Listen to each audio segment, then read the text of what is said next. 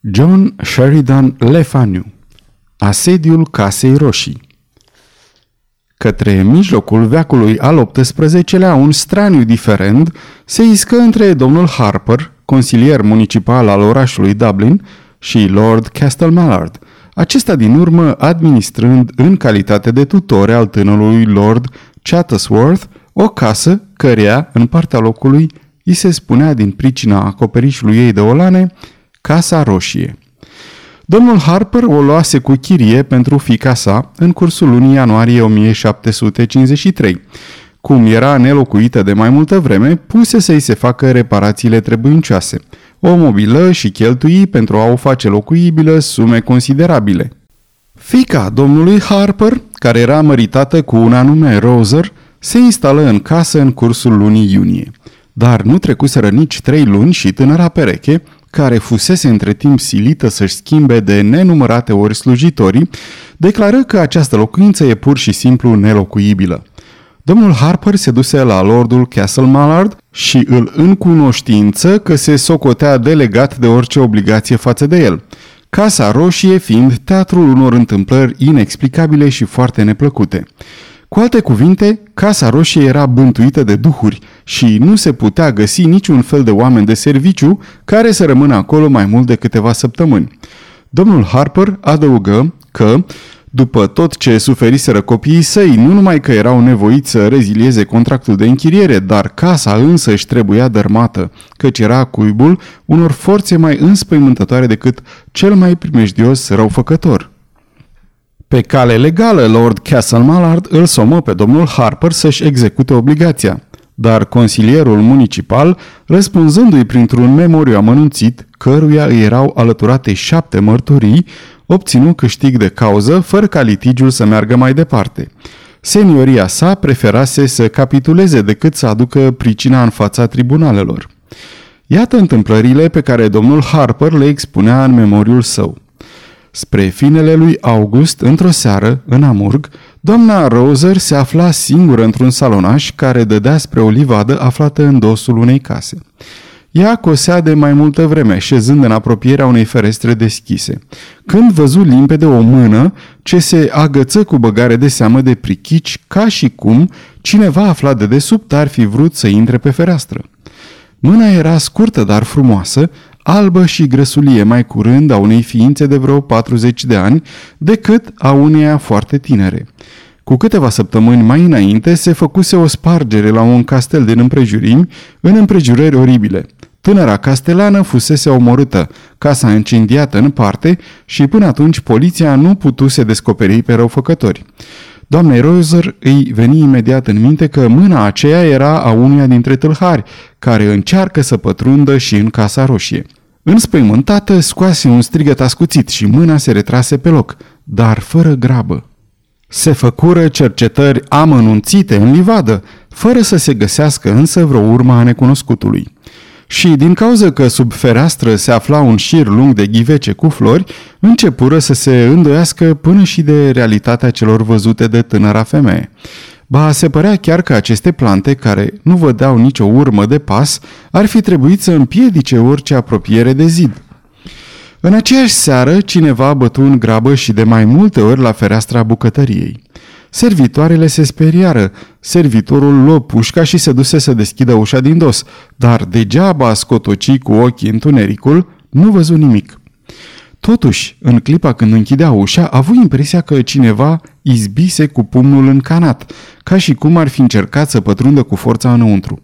I se făcu frică și, deși bătăile în fereastra bucătăriei continuară, nu mai făcu în acea seară alte cercetări.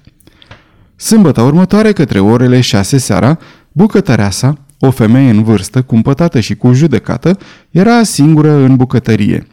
Ea zări deodată aceeași mână, grăsulie, dar de înfățișare aristocratică, așezată cu palma pe geam și mișcându-se încet de sus în jos, ca și cum ar fi pipăit cu grijă vreo asperitate a sticlei. Văzând-o, bucătărea să scoase un țipăt și murmură o rugăciune, dar mâna nu se retrase decât după câteva secunde. După aceea, în numeroase seri se auziră bătăi în ușa din dos, mai întâi încete, apoi furioase, ca niște lovituri cu pumnul strâns.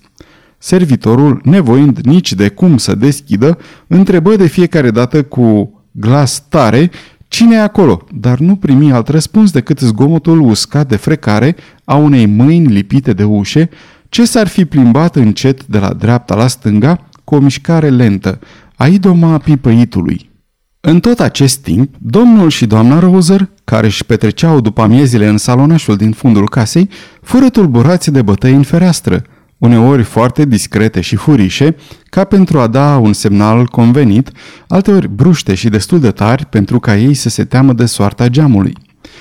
Până atunci, toate acestea nu se întâmplaseră decât în partea din fund a casei, care, precum s-a spus, dădea spre o livadă. Dar, într-o marți seara, către orele 9 și jumătate, se auziră bătăi identice la ușa de la intrare, de mai multe ori timp de două ore, spre marea supărare a domnului Roser, a cărui soție era de-a dreptul îngrozită. Trecură mai multe zile fără nicio alarmă și toată lumea începuse să răsufle ușurată, când, în seara de 13 septembrie, se întâmplă ceva nou în cămara unde intrase o fată de la bucătărie să ia o oală cu lapte. Privind întâmplător ferăstruica rotundă ce lumina cămara, a cărei cercevea avea o gaură pentru ivărul oblonului, văzu cum cineva vâră prin gaură vârful, apoi două falange ale unui deget alb și grăsuliu care, îndoit spre înăuntru, se învârtea încoace și încolo, căutând parcă să tragă ivărul. Dintr-o singură săritură, fata ajunse la bucătărie unde leșină și a doua zi dimineață plecă din casă pentru totdeauna. Domnul Roser era un om calm și avea pretenția că e liber cugetător. El își bătea joc de această mână fantomă și lua în râs spaimele soției sale, adânc convins că totul era o farsă. O glumă de prost gust a cuiva aștepta cu nerăbdare clipa când îl va prinde pe glumeț în flagrant delict. Și nu numai că păstra pentru sine această teorie, dar o expunea tuturor, convins că vreun servitor dat afară ar fi autorul conspirației. Totuși, era de mult timpul să se întreprindă ceva, căci servitoarele și însăși calma doamnă Roser începeau să fie neliniștite și să arate rău. Acum, niciuna dintre femei nu mai consimțea, după căderea nopții, să se aventureze singură în jurul casei. Într-o seară, când nu se mai auzise nimic de mai bine de o săptămână, domnul Roser, care lucra în biroul lui, a auzit bătăi foarte încete la ușa de la intrare. Noaptea era deosebit de liniștită, astfel încât se puteau auzi cele mai slabe zgomote. Domnul Roser, lăsând deschisă ușa biroului, se strecură fără zgomot în vestibul. Felul bătăilor se schimbă imediat. Începură lovituri încete și regulate cu latul palmei în partea din afară a ușii. Domnul Roser se pregătea să deschidă brusc ușa, dar se răzgândi și mergând cu aceeași grijă ca să nu fie auzit, se duse la un dulap din capul scării spre bucătărie unde își ținea bastoanele și armele de foc. Puse câte un pistol în fiecare buzunar și luând în mână un ciomag, chemă un slujitor în care avea încredere și îi dădu o pereche de pistoale. Cei doi oameni înarmați astfel ajunseră fără zgomot la ușă. Totul se petrecu așa cum dorea domnul Roser. Necunoscutul, departe de a se speria de apropierea lor, arăta din potrivă o nerăbdare și mai mare și acele lovituri cu palma care atrăseseră atenția domnului Roser se preschimbară într-o serie de bătăi multiplicate, energice și bine ritmate. Furios, domnul Roser deschise ușa, închizând drumul cu ciomagul în mâna dreaptă. Privind afară, nu văzu nimic, dar simți că brațul său fusese zguduit ca dat în lături de o palmă.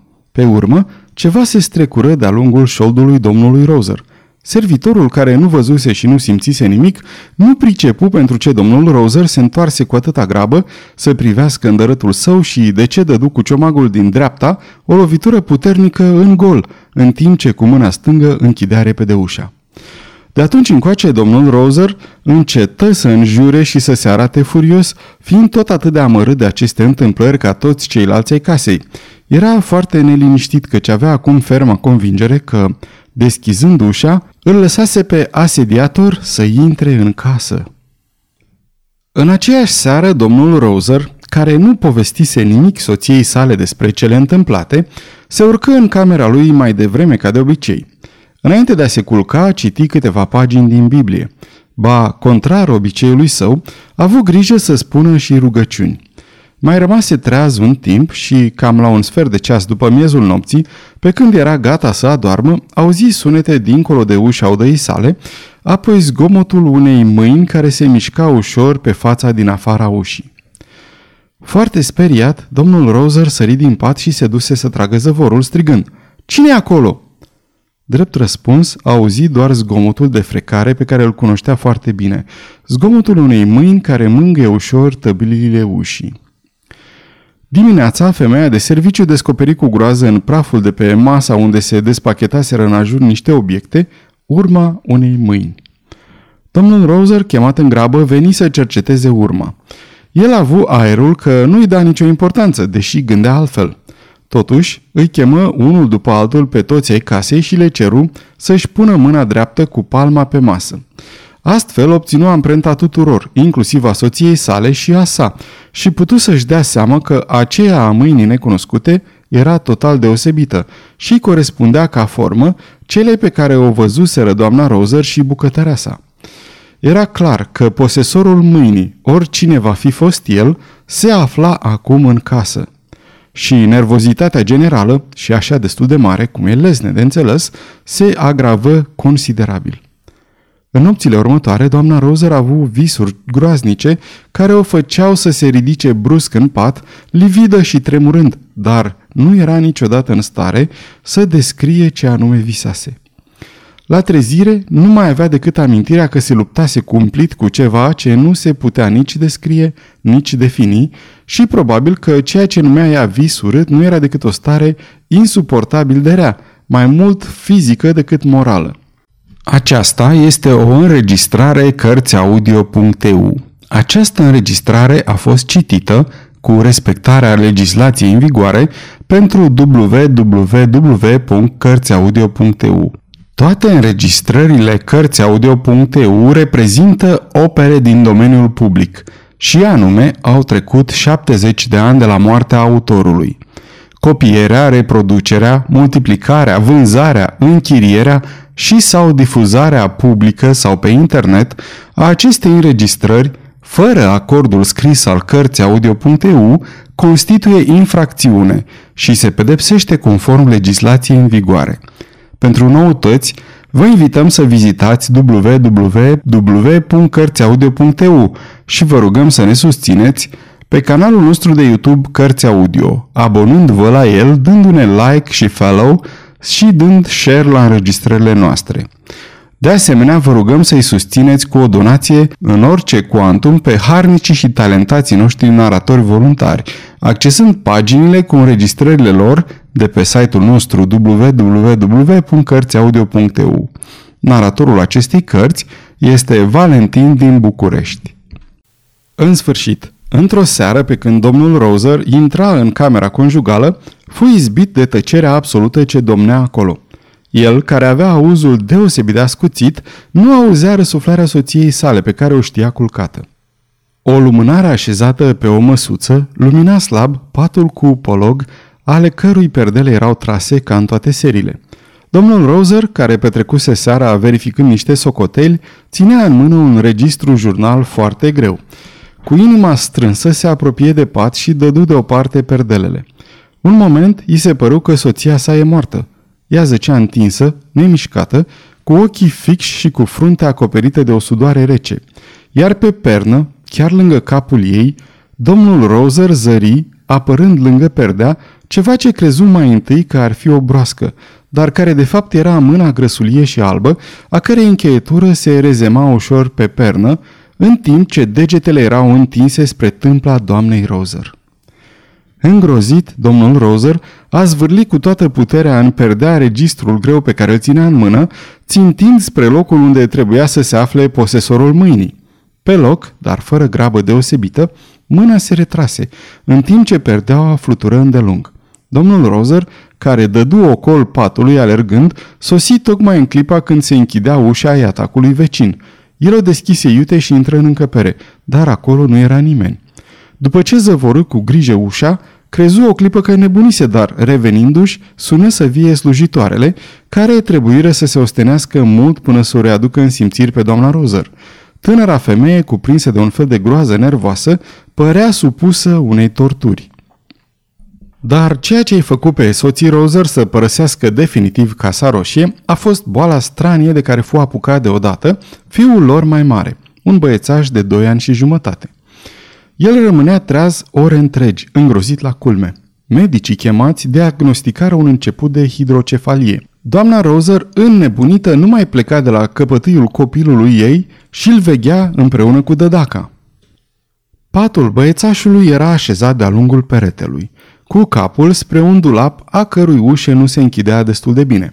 O mică draperie, lată cam de un picior, înconjura patul și cobora până la 10-12 picioare de perna micuțului.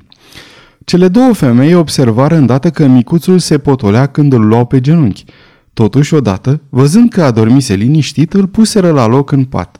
Nu trecuseră însă nici cinci minute că începu să urle, cuprins parcă de unul din accesele sale de spaimă. În același moment, Dădaca și apoi doamna Roser descoperiră, în fine, pricina groaznicelor suferințe ale băiețașului.